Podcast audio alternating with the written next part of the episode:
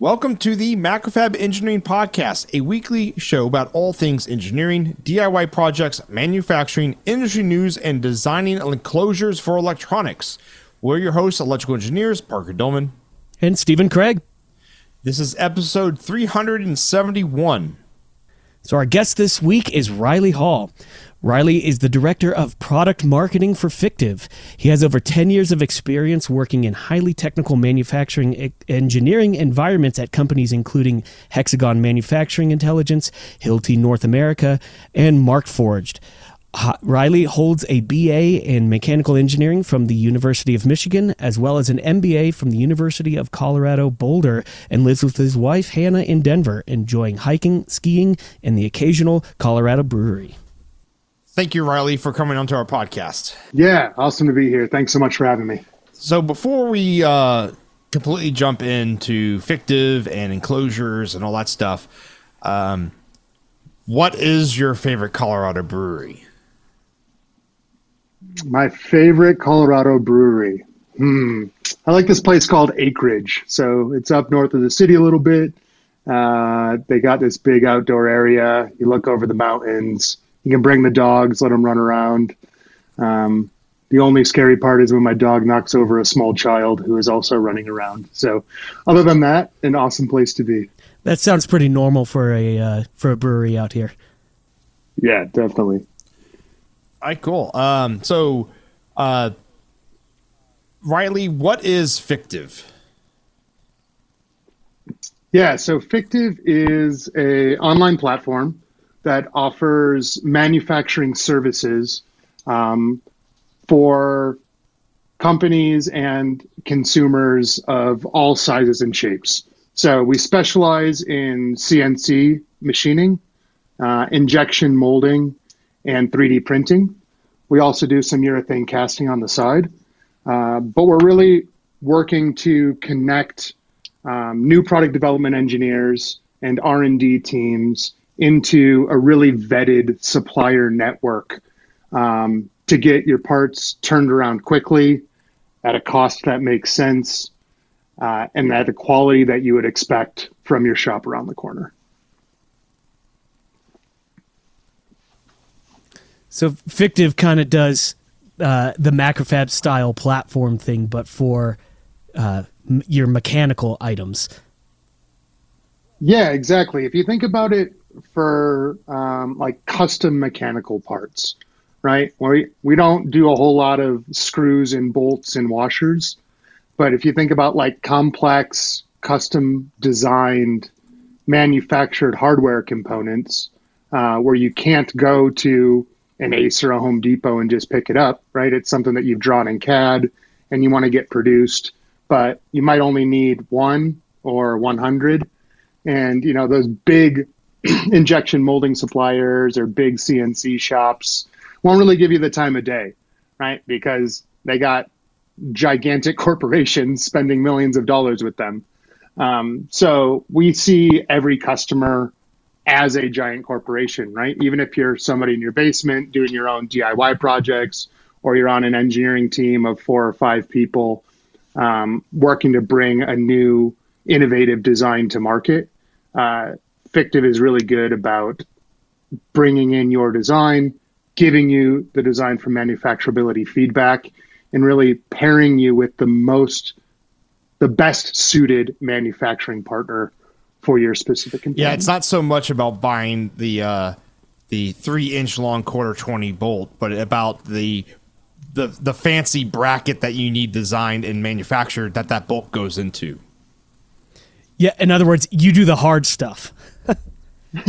yeah, we do the complex and the hard stuff, right? And we're uh, we know that individual engineers are focused on their part or their component, um, and Fictiv is really experts in analyzing the whole assembly, right? So while you might be worried about that bracket, you're not worried necessarily or responsible necessarily for how it interacts with all of the other components in the assembly. And we help customers think through that redesign for that and really get parts made that are uh, you know plugged in to the bigger picture beyond just the bracket I, I've I actually um, I've been working through a CNC build for the past I don't know how many months, Parker? A lot of months, and and I actually so I manufactured all of my own parts, uh, milled all of them sure. except for one that was a part that I can't do, and now I might be turning into Fictiv on this because I'm realizing you guys can actually probably make this part that I couldn't. Yeah, send it our way, right? And um, you know we're really good about saying what we can't make as well. I think that's really important. Uh, we're not going to lead you down this rabbit hole just to say like, "Hey, give us your money," and then we're going to send you a part that doesn't work. Like, we would much rather tell you up front that it's not going to work and we can't do it than than play the game, right? So, uh, yeah, we'd love to give it a shot, Stephen. I mean, send it our way. So it's not even just about it won't work, but you can tell Stephen how it wouldn't work, right? Yeah. So on platform, um, pre-purchase. So before you even check out, we have uh, instantaneous design for manufacturability feedback. So it's a pretty interactive platform. Uh, you upload your CAD model, drag and drop, or click upload. Um, we analyze the geometry using an, an, ML engine, so a machine learning engine that's done hundreds of thousands of parts. Um, and we tell you specific geometries that may not be able to be manufactured by the process that you've selected. So if you think about 3D printing, right, we'll highlight thin walled areas um, and we'll actually highlight it in the viewer. So it's a 3D viewer where you can spin the part and see the exact piece of that geometry that's flagging the warning. Um, and we have two levels, right? We have warnings and failures. So a warning is like, hey, you know, this is close. We could probably make it, but if you can redesign, let's take a look at redesigning it with you. Um, and then a failure is like, hey, we're pretty sure that the way you've designed it isn't going to be able to be made. You know, I find that to be really fascinating that you mentioned machine learning in that because uh, if, if you go to, say, a classic machinist uh, with a drawing or even with a part, a finished part, you can usually hand it to them and they'll look at it and be like, okay, well, it was probably made by doing this process first and then that process and then this. And, you know, I square this face and then I drill it that they can usually step through at the processes to get from raw material to the finished good. So, does your machine learning algorithm attempt to do that uh, in terms of like it's thinking about the raw material and then thinking about going towards the finished good? Yeah, yeah, 100%. I think that's a really good call out, right? We, as a manufacturing community, know that there's a lot of tribal knowledge in manufacturing, right? And we know that a lot of that tribal knowledge is like aging out. So, you know, Fictiv is also a tool for upskilling these young mechanical engineers and young design engineers to get them thinking about that manufacturing process. Um, to answer your question more directly, yes. So, uh, not only do we provide the instant design for manufacturability feedback, but we actually present uh, an instantaneous quote on the part and the way that we get to that quote is exactly what you described, Stephen, right? So our engine is like analyzing the geometry, saying, okay, I know that I'm going to have to set this part up in three different fixtures. I know that I'm going to have to use a lathe and then a mill, right? And then I'm going to have to tap it. So the engine itself looks at the geometry, and because it's analyzed so many parts, and because we have a really kick ass group of super nerdy computational geometry engineers that are awesome. like the algorithm is doing exactly that. So we're working to build all of those setups and fixtures and machine types into not only the design for manufacturability feedback, but also that costing algorithm.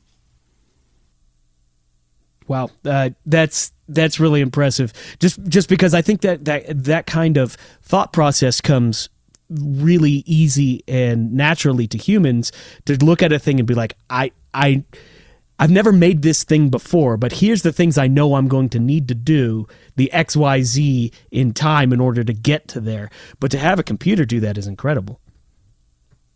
Yeah, and we're we're of the belief that the best automation is human plus machine, right? So like we start with this algorithm and we're like, okay, this is probably what it looks like. But every part that we produce, one has Fictiv quality engineers that inspect quality before it goes out the door, but two has technical program managers or technical applications engineers really thinking about the setup. And like we're looking at it and saying, okay, you know, this engine said that it'll be four setups with three different fixtures. Can we get it down to three setups? You know, can we think uh, critically about what how this part would actually be made and you know tweak the pricing and the, the manufacturability from there? So it's really a guided expertise experience. It's not like it's not a marketplace right? We don't take your design and then ship it out to 100 people and say give me your best price and then present 100 prices to you the customer what Fictiv is is really a managed vetted partner network and so based on our algorithm and based on your material configuration, right? The type of uh, machining process that you want to use. We take all of that in and then we stack rank the manufacturing partners in our network and match you to the best one in that network, right? So we're presenting a price to a person who we know can make it, who can meet your deadline, and who we have really high level of trust in in terms of quality and delivery. So so when when somebody reviews the I don't know the four steps and said, "Hey, I can do it in three, does that get fed back into the algorithm to kind of refine the algorithm? Yeah, so great question. Um, we have a, an awesome gentleman on the team who's uh, solely responsible for that type of feedback, right? So not only is he looking at parts that we've done, he's looking at and talking to our customers regularly about what they're seeing from other suppliers and other vendors, right? And then we're constantly tweaking and changing that algorithm to get better from a price standpoint, right? We know that a lot of our customers, as Fictiv, are really, um, you know, this match service and not a marketplace, right? Um, and we know that getting a good part is better than getting the cheapest part right so um, the way that we talk and think about that from a fictiv perspective is it's cheaper to do it once than it is to do it three times right so because we are like quality focused and our platform is matched to a relatively low number of manufacturing partners, right? I think we have like 250 people in our network that actually cut chips and make parts for us. Um, what that allows us to do is really manage them appropriately, right? So we have like quality standards, we have visual inspections. Every part that gets made on a Fictiv platform, uh, inspection photos of the actual part are taken before the part is shipped and they're available right on the platform. So you can go in, view inspection photos, you can see your part while it's in transit to you, right? And we do that intentionally, right? There's these marketplaces out there who have thousands of, um, you know, manufacturing suppliers, and and that's what they are. They're suppliers, and you can feel that when you use their service, right? It's like, hey, send me your CAD, and I'm just gonna like ship it out and not think about it because it's one of a million parts we're trying to do today. Like Fictiv is all about building relationships, and that's relationships with our manufacturing partners and relationships with our customers. And the more that we work with people, the more we understand what they're looking for, what the projects they are working on that they're designing these components for. Um, and our applications engineers are tied into that, right? And that's another piece of design for manufacturability is hey, we know that we can do it with this capability, but does that capability match your project and match your timeline and match all of your other components that you're waiting for? So, this is not the first time that we've had Fictiv on the podcast. Uh, way back in episode 187, we had Mike Geyer from Fictiv to come on to talk about the state of hardware report for 2019. So uh, I'm curious, based off of what happened in 2019 or what's happened between 2019 and 2023. Uh, if you want to touch on that a little bit, Riley, what's what's different about the state of hardware? Yeah. So um, the state of hardware report, uh, or as we call it now, the state of manufacturing report, is still an annual report that comes out effective. Um, we survey a vast array of our customers um, and some of our n- prospects, right? People who haven't used us yet, but really try and understand where hardware development, mechanical development, me- mechanical component design is. Um, and since 2019, we all know uh, the pandemic situation, right? And what we've seen from the responses so far this year is really that strain on the supply chain. Um, it continues to be a massive problem for everybody. Um, and that's true in new product development and new product introduction as well. Um, these R&D teams are struggling to find capacity to get their mechanical mechanical components made. Um, and again, this is where Fictiv's really uniquely positioned to help, right? And we're really designed to de-risk that procurement of parts. So, uh, because we have no minimum order sizes and because we have different capabilities, uh, again, across CNC machining, injection molding, and such, uh, we have the ability to get you your parts and maintain your timeline. Um, I like to say that Fictiv will be your your least crappy supplier, and uh, you know we we can all as engineers understand that you know suppliers are mostly difficult to work with. So uh, Fictiv just wants to be the least sucky one, where we're not going to push your timelines out because we tell you what we can do, what we can do, we do what we say we're going to do, and you get your parts in hand with an inspection report and with quality photos uh, when we say we're going to get them to you. You know, I, I, really like that because it's a really realistic way of of putting it, and, and that's not to not to say that like generally people are crappy or, or whatnot, but I can't tell you how many times I've I've heard that. Uh, not I, I've just heard people saying like, I just want someone to get the job done. Uh, I just need my parts. I just need whatever. You don't have to, you know, be the the best guy out there. You just have to suck the least. Right. You know what I mean? And like we know that we don't make full assemblies, right? Like Fictiv doesn't make PCBs, right? We don't do a lot of electronic components. And so we know that we're not always the longest pole in the tent on your project, right? But we will deliver the parts when we say we're going to deliver them and they're going to be right the first time. And we know to engineers, there's a lot of value of having my mechanical parts in a box on my desk while I wait for my PCB to come in, right? Because then as soon as I get it, I can assemble everything and I have my final built project. There's not this lag, there's not this wait, there's not this rework cycle where it's like, oh no, my part's now holding up the assembly and my company's not going to launch this product because I couldn't get it here in time. Like, we know there's value in that, and not only uh, financial value, but just like trust and capital, right? Like, again, we want to be your partner in new product development, and we want to get you your mechanical parts, whether the most critical parts or not.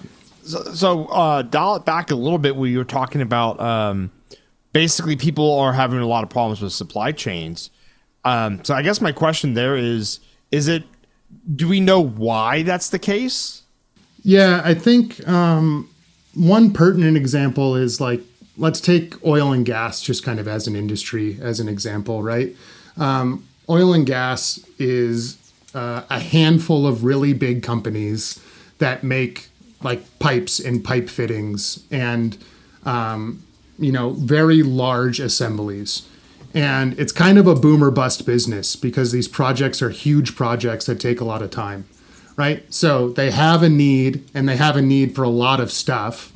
But then when they go to the field to install this they no longer have the production need right? They're like installing something and their next project will be in two years.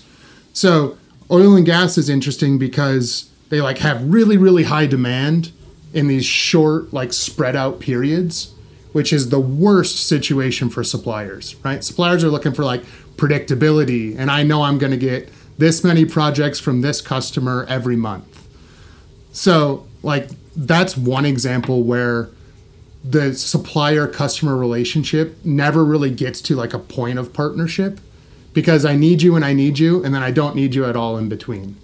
Right. And again, because we have distributed manufacturing or on demand manufacturing, right, we have this 250 shops that we do business with every single day.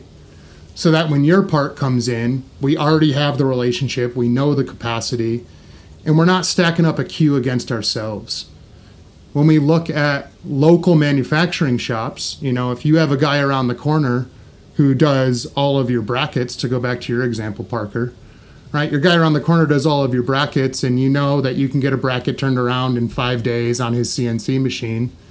Um, but then you have a critical project come up, and he's working on somebody else's bracket, and your design gets pushed out to 10 days, right? Just because that's how the queue is set up. Um, what Fictiv has is essentially unlimited capacity because we can manage across our entire network for your one part or your thousand parts or your 150 parts. So, like, just the resiliency that we build into that supply base and de risking either like a single supplier or de risking managing 50 suppliers because that is also a nightmare, right? Um, we do all of the management and we do all of the procurement for you. So you're not, if you're working on an engineering team at a larger company and you know that the guy around the corner is good, um, to get him onto the company's approved vendor list and do all of the paperwork and make sure that he gets the job is a process, right? So you do that across 10 shops for one engineer multiplied by 50 engineers. And all of a sudden, you have this gigantic approved vendor list that needs to be vetted and managed every year and groomed, right? Some of these companies go out of business. Some of these companies no longer offer that material or that process. Um, so it's kind of a double-edged sword in terms of like where Fictiv helps with with supply chain concerns. Uh, you know, we we help when you need us, and we help if you have consistent business as well in terms of managing that relationship. I think one of my favorite taglines is uh, "Let engineers engineer." Right, and my point is like if you're a design engineer or a mechanical engineer, you got into that field and got that job because you want to draw innovative, you want to create innovative products, right? And you want to sketch them and you want to 3D model them. You don't want to be on the phone with a supplier asking them what size sheet metal they have on the on the floor and if they're going to be able to make that design, right? So my tagline is "Let engineers engineer." Like you give us your design, we'll go get it made, and you can go design the next thing. Yeah, this is uh, on the electrical engineering side, but when um, I mean supply chain still. Uh, it's not as bad on electrical components as it was, but when it was really bad about two years ago, um, I saw a lot of my my friends basically stop designing because they were becoming procurement people. And most of their design work was in fixing procurement problems. And they were that was not fun to them anymore. And uh, they they basically stopped doing it. Um, so you're totally right about that. Well i also think that uh, well I, I, think that engineers are, are becoming a lot more multidisciplinary in their own field. So many times, I, can't tell you how many times we've talked to electrical engineers who are also designing the the the doing the system level d- uh, design, doing the integration of the enclosures with their PCB stuff, and they may not be experts in that field, but yet that's still on their plate to do. Even though they're they're sweating and stressing over their electrical design, they're like, oh, I still have to do this mechanical stuff on, on you know in addition to it, which I feel like you know places like Fictiv are are great to just be like here you know i have I, I, need five prototypes. You guys take care of it. Just get them to me and they'll work. Yeah and i think that's why you know historically has been manufacturing has been such a relationship game right? There's always been that local job shop where you can go you can like walk in and say hey here's my pcb i need to make an enclosure for it. Help me right? um, and there's a lot of value in that, right? But there's a lot of risk in in working with a small shop with limited capacity, right? In, in limited quality. So um, Fictiv tries to blend that line. Um, and that's why we have applications engineers. That's why we're a consultative service, right? So, like, you can come and bring your design to us and we'll help you just like that. But we know that we have the capacity on the back end to fulfill. Um, you brought up enclosures. I think this is like super important uh, in terms of PCB design, right? Because uh, you're right. I think these engineers are becoming more multidisciplinary and starting to think about the electromechanical system rather than just the electrical system uh, is important. So, you know, where am I going to put the holes on my board so that I can screw it into the enclosure and not mess up any of the traces, right? And like, what clearance do I need? And how do I know that it's going to be supported properly? Um, and all of that stuff is stuff that we can help with. So, you know, when you think about relatively fragile PCBs, um, you know, you start designing enclosures to support them in the right areas, whether that's with ribs or with bosses. Um, you start to think about how is this going to actually go into the assembly. Uh, and then you start thinking about process, right? Do I want to 3D print this or do I want to injection mold this? Um, we see 3D printing a lot when we're making, you know, under 50. Um, you know, it's relatively affordable and we can change designs quickly. But if you're an engineer who is working in new product development and in prototyping, and you know, hey, I'm going to make 50 of these now and test it all out, but then I'm going to make 5,000 and I want to injection mold those, right? Like Fictiv is the perfect partner because when we look at the design and we have that conversation, we're actually going to start to make your 3D printed design moldable, right? So, like, we're no longer just designing for 3DP, we're designing for 3DP now, knowing that it's going to be molded, right? So, we're really thinking about like uniform shell thickness, um, shrinkage and coolage, cooling, right? And how that part is going to change when it goes to injection molded, where we might not see those same things when it's 3D printed. Oh, that's interesting. So you're, you're thinking about future process as well, currently thinking about what's happening right now. Yeah, and I think again, it's just that it's that human touch that makes us different, right? Like if you if you go to a marketplace online and you upload your design and you select 3DP, they're only looking at 3DP, right? We try and understand holistically where that project is going, and there'll be times where it will only be 3DP, right? But in the future, if you're going to want to mold it, you're not going to want to change your design after you validated the prototype in 3DP because now you got to make more of them and 3DP takes too long, right? So let's think about the injection molding design during the prototype phase, even if we're going to 3D print it, so that when it gets to IM, we know we can make it there mm-hmm. too. And also just like makes it so that your enclosure at the prototyping stage is still more like how it's going to be in production. Um, yeah, and, and sure. funny enough, uh, this is not particularly with DFM, but um, I, have talked about on the podcast before, where like um, if you're if you're designing a 3D printed part or bracket or something like that, adding a little what like a, like a draft angle to stuff even though the 3d printer doesn't need that it actually does make your part look better.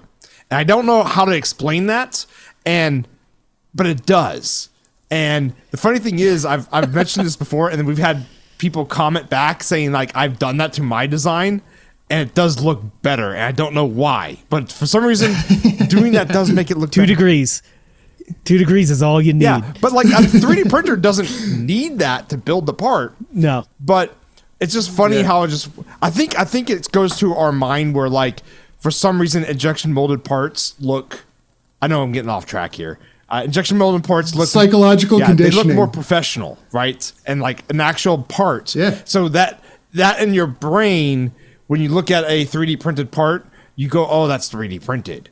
But if you make it look like an injection molded part, it, it tricks your brain, right?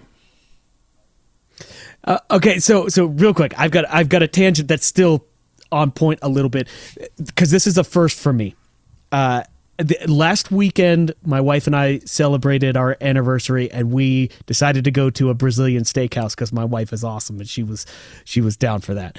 And and so at this steakhouse, they brought out these little flags, which were basically two inverted pyramids connected together, and one side was red and one side was green.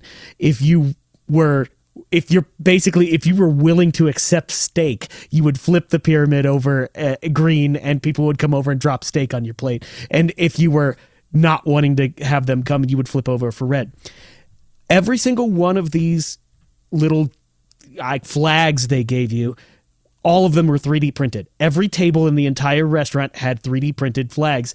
And and I started thinking about it. This this was a chain restaurant uh, and they have restaurants all over the United States. In in the one location I had, there was probably a hundred flags on the floor, and there was probably in the back they probably had another hundred, and that's for one location. Multiply that by the locations all across the United States. They probably had a need for many thousands of these to be made, which, in my opinion, like that's totally a candidate for injection molding. They could have had these injection molded and had that more quote professional look, but they opted for 3D printing.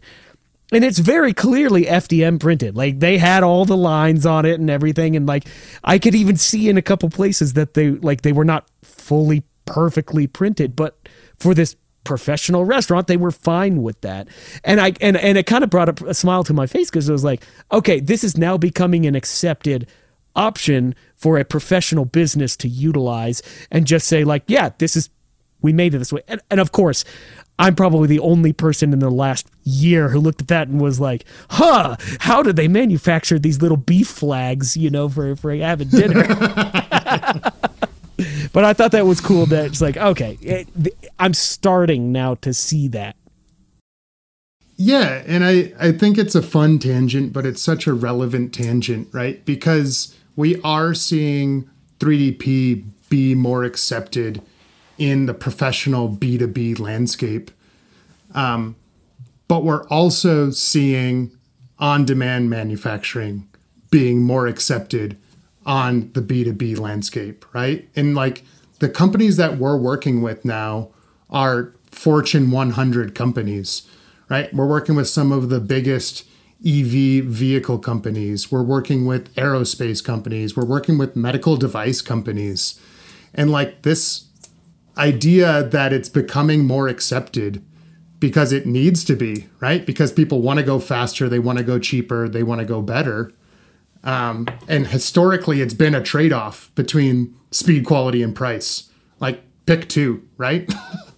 um, but I think that's changing even a little bit. I think you're now able to get all three of those for your your new product development and for your R and D teams. Um, and it's really exciting as somebody who's been around manufacturing for a long time to see this shift, both with 3DP, but also with um, you know on-demand manufacturing and AI ML in general, right? And how these new technologies are really changing the landscape of uh, a historically pretty slow moving industry. Yeah, especially with um, smaller OEMs and being able to support when uh, basically smaller batches of their of their uh, their custom manufactured parts. Um, that was actually kind of like the idea behind uh, Macrofab too. Was a way to for small OEMs to kind of break up their batches and enable them to not have to place huge orders uh, with a manufacturer they might not know too much about. Yeah, I mean, uh, if you bring Fictiv back to its roots, right? Like we started doing that for 3D printed components in the San Francisco Bay Area, and our founders like printed them and delivered them on scooters, right? Like years ago, this is how we got our start. Um, and you know it's only grown and the industry has only changed to where now the ability to produce injection molding T1 samples you know in 10 days is something that we can do right? Like we can take your part design we make the mold design we cut it out of aluminum we hit it with injection molded parts and send you samples. You can have them as quick as 10 days. Like it's crazy to think that the industry has gone so far in such a short time. Um, but yeah, I mean, you're spot on. The small, innovative, fast moving companies are like people that we share a mindset with and love working with and work with a lot. Also, just the fact that there's a need for that. There's a need for somebody who wants to get injection molded quality in 10 days. Yeah, insane, isn't it? Yeah. Yeah, I think we've talked about that on the podcast before, but it's it's one of those um, a 3D printed part might be fine for prototyping, but when you need to go show it to uh, investors or something like that, having that injected molded part really goes a long way.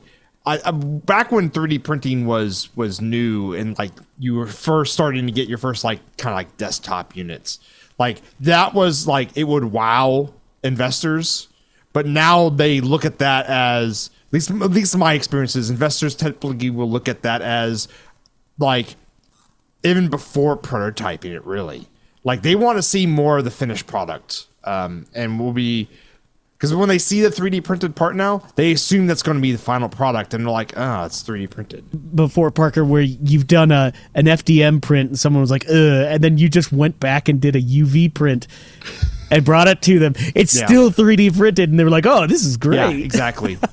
For some reason, it just has that look to it, and some people are fine with it, and some are not, and um, it's just interesting. And so, like, that's the thing is like having a, such a quick turn injection molding could really change, you know, how, like, if you're a startup and you've got a big presentation coming up, you know, you might want to think about as an option.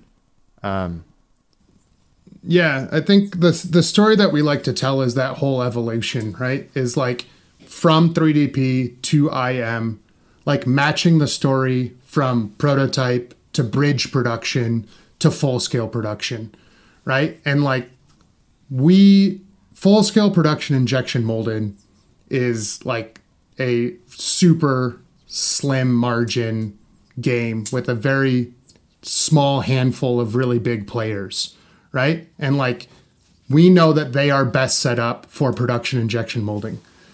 But before you get to hundreds of thousands, like let us help you with that transition from prototype to bridge and from 3DP to IM. So then when you're going to full scale production, you're still taking an IM part. Yes, maybe it's soft tooling, right? Aluminum tooling instead of steel, but you're taking a proven, tested injection molding design to one of these experts with quantity where you'll actually get them to listen to you.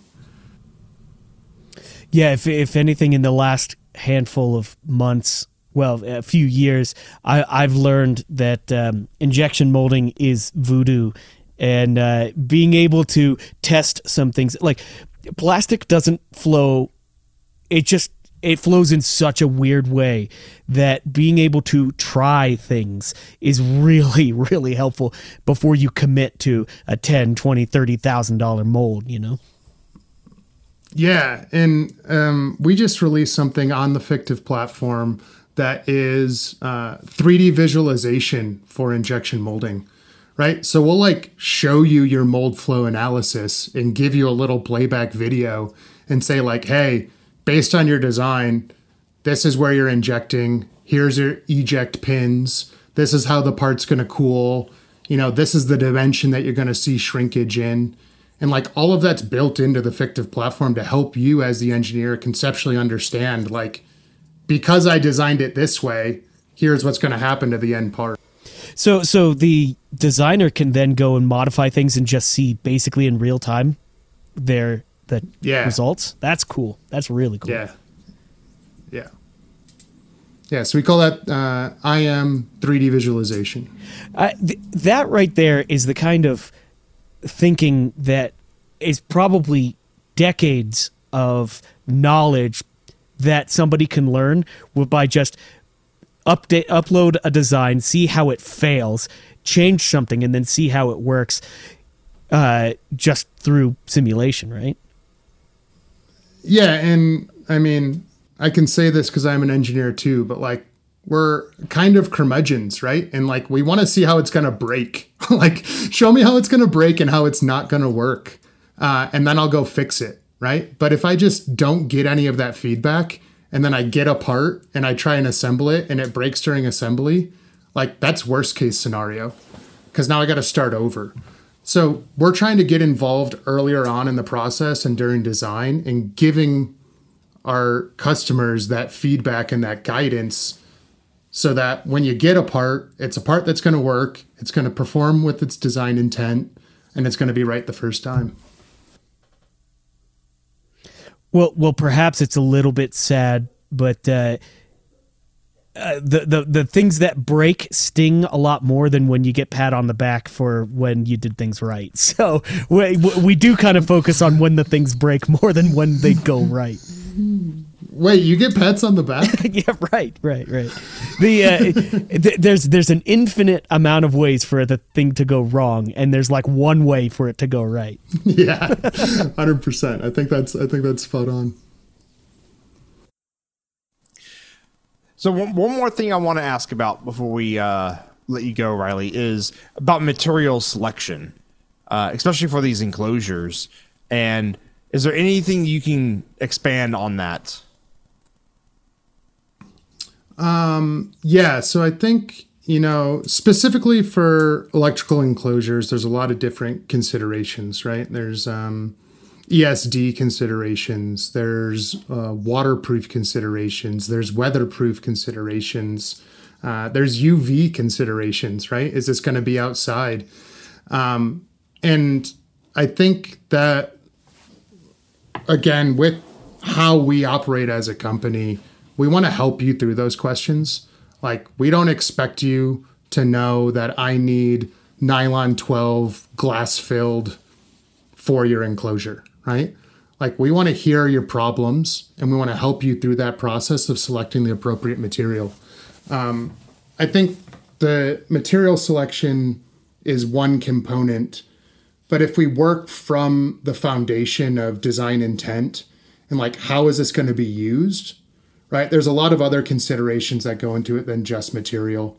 Again, manufacturing process, um, speed, cost, uh, interaction with other components, right? So um, it's not a question that I can answer straight out, Parker, and give you like, here's the two materials that you should use for your electrical enclosure. Um, Come on, you mean you don't like, have all the answers? Com- manufacture everything out of hey. titanium, and then it will never fail. Done. Yeah, yeah, exactly. Unlimited budget titanium electrical enclosures. Um, no, so I I think my answer would be like come talk to us, come check it out. Let's let's see what we can do. Like uh, our company was founded by engineers for engineers. Like um, our founder worked at Ford and saw that he couldn't get parts fast enough for R and D. So like he went and built a company around this idea of like let's help new product development engineers get the parts they need, regardless of process and regardless of where they're located, um, and make sure that we can build it fast with high quality uh, at a reasonable price. Well, that sounds really awesome, Riley. Um, I want to thank you. Oh, Stephen, do you have any other questions for Riley? No, I think I'm good. Cool. Um, thank you so much, Riley, for coming on the podcast to talk about Fictiv and state of manufacturing. Oh, actually, speaking of that, um, we were talking about a little bit before the podcast about how uh, you are starting to do the state of manufacturing report again. Um, well, you have been doing it, but there's a new one coming out soon. Yeah. Yeah, so we're just starting our surveys for that. So if anybody listening wants to be a part of that survey response, um, generally we'll ask questions around new product development, around how you've seen your suppliers landscape change over the last year. Has it gotten better, worse, harder, um, easier? And kind of trying to understand are you guys working with more domestic suppliers, more North American suppliers? Are we still overseas using offshore suppliers a lot? Uh, really general questions about your business, anonymously submitted. Um, but if you want to be involved, please just shoot me an email, riley.hall, H-A-L-L, at fictiv.com. Um, and we'll get you in the queue and we'll, we'll send you the survey and uh, you can be part of the Fictiv 2023 State of Manufacturing Report. And with that, that was the Macrofab Engineering Podcast. We were your hosts, Parker Dolman. And Stephen Craig. Later, everyone. Take it easy.